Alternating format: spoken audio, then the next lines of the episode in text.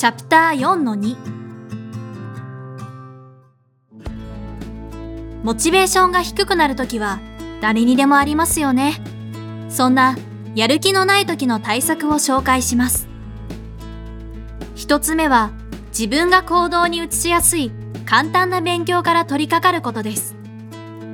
モチベーションが低い時は難しい問題集や参考書をやろうとしても気乗りしませんし頭に入ってきません。自分が好きな科目や優しい問題などなるべく取り掛かりやすい勉強から始めましょう。とりあえず手を動かしているうちに自然と集中していくものです。そのためには取り掛かるハードルをできるだけ低くしておくと効果的です。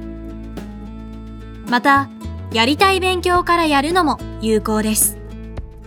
スポーツでもやりたい練習とやらなければいけない練習があるときは、まずやりたい練習から始めるといいと言われます。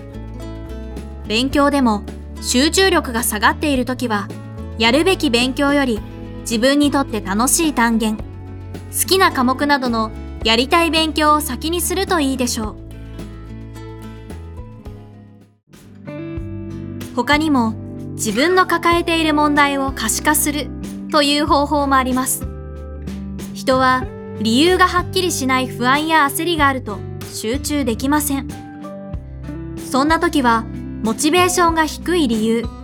例えば模試の成績が悪かった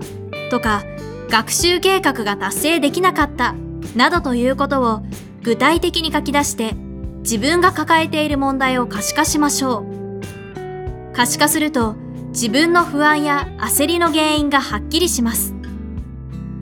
問題は書き出すだけで OK です。その不安を無理に解決しようとしなくてもいいのです。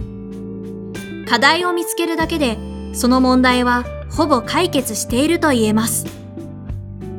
場所を変えるのも効果的です。同じ場所に居続けると飽きてきて集中力が落ちます。私は学校で勉強したら次は図書館に移動したり家ではリビングや自分の部屋などあちこち場所を変えたりすることで集中力を保っていました受験勉強は机に向かうことがどうしても多くなります。そこでおすすめしたいのが、歩きながら暗記したり、参考書を音読したりするなど、